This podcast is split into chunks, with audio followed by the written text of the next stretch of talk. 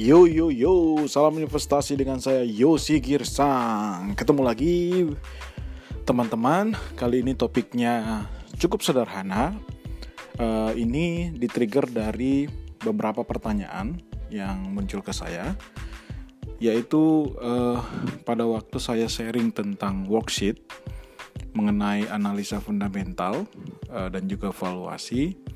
Ada perbedaan angka untuk beberapa data kinerja. Jadi misalnya seperti revenue, pengeluaran, kemudian laba bersih, kemudian earning per share atau EPS, EPS yang disetahunkan atau yang 12 bulan gitu.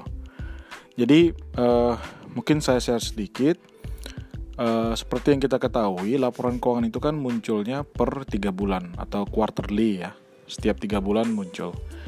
Nah, artinya waktu kita mau menganalisa, simpelnya misalkan kita mau menghitung uh, revenue yang setahunnya, 12 bulan itu seperti apa gitu.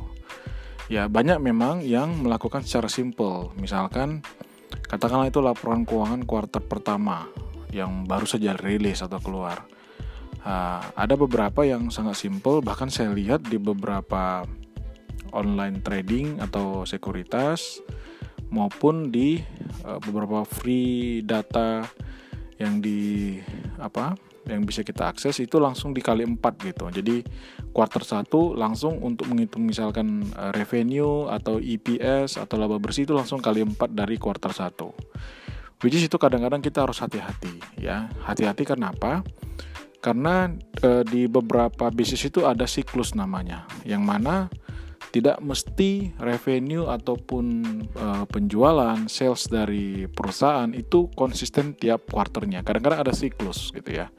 Contoh misalkan contoh ya, barang konsumsi ya, makanan minuman. Itu ada kalanya biasanya malah di masa-masa bulan uh, Ramadan itu malah penjualan bisa naik Nah, kalau misalkan kita dengan simpel saja mengalihkan kuartal pertama kali 4, nah itu yang bahaya sekali seolah-olah bisa jadi angkanya sangat kecil setama setahun e, kinerja dari perusahaan padahal mungkin sebenarnya datanya adalah bukan seperti itu.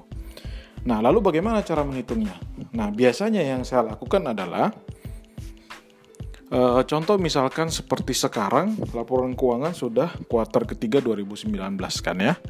Nah, karena sudah lapor uh, kuartal ketiga 2019, maka kita perlu namanya TTM, trailing 12 months. Jadi laporan selama 12 bulan. Kalau kuartal ketiga 2019 itu dari Januari sampai September 2019, supaya dia bisa menjadi TTM atau trailing 12 month tadi, jadi 12 bulan berjalan, maka kita butuh data 3 bulan lagi, which is datangnya dari 3 bulan sebelum Januari 2019, supaya tepat dia full 12 bulan.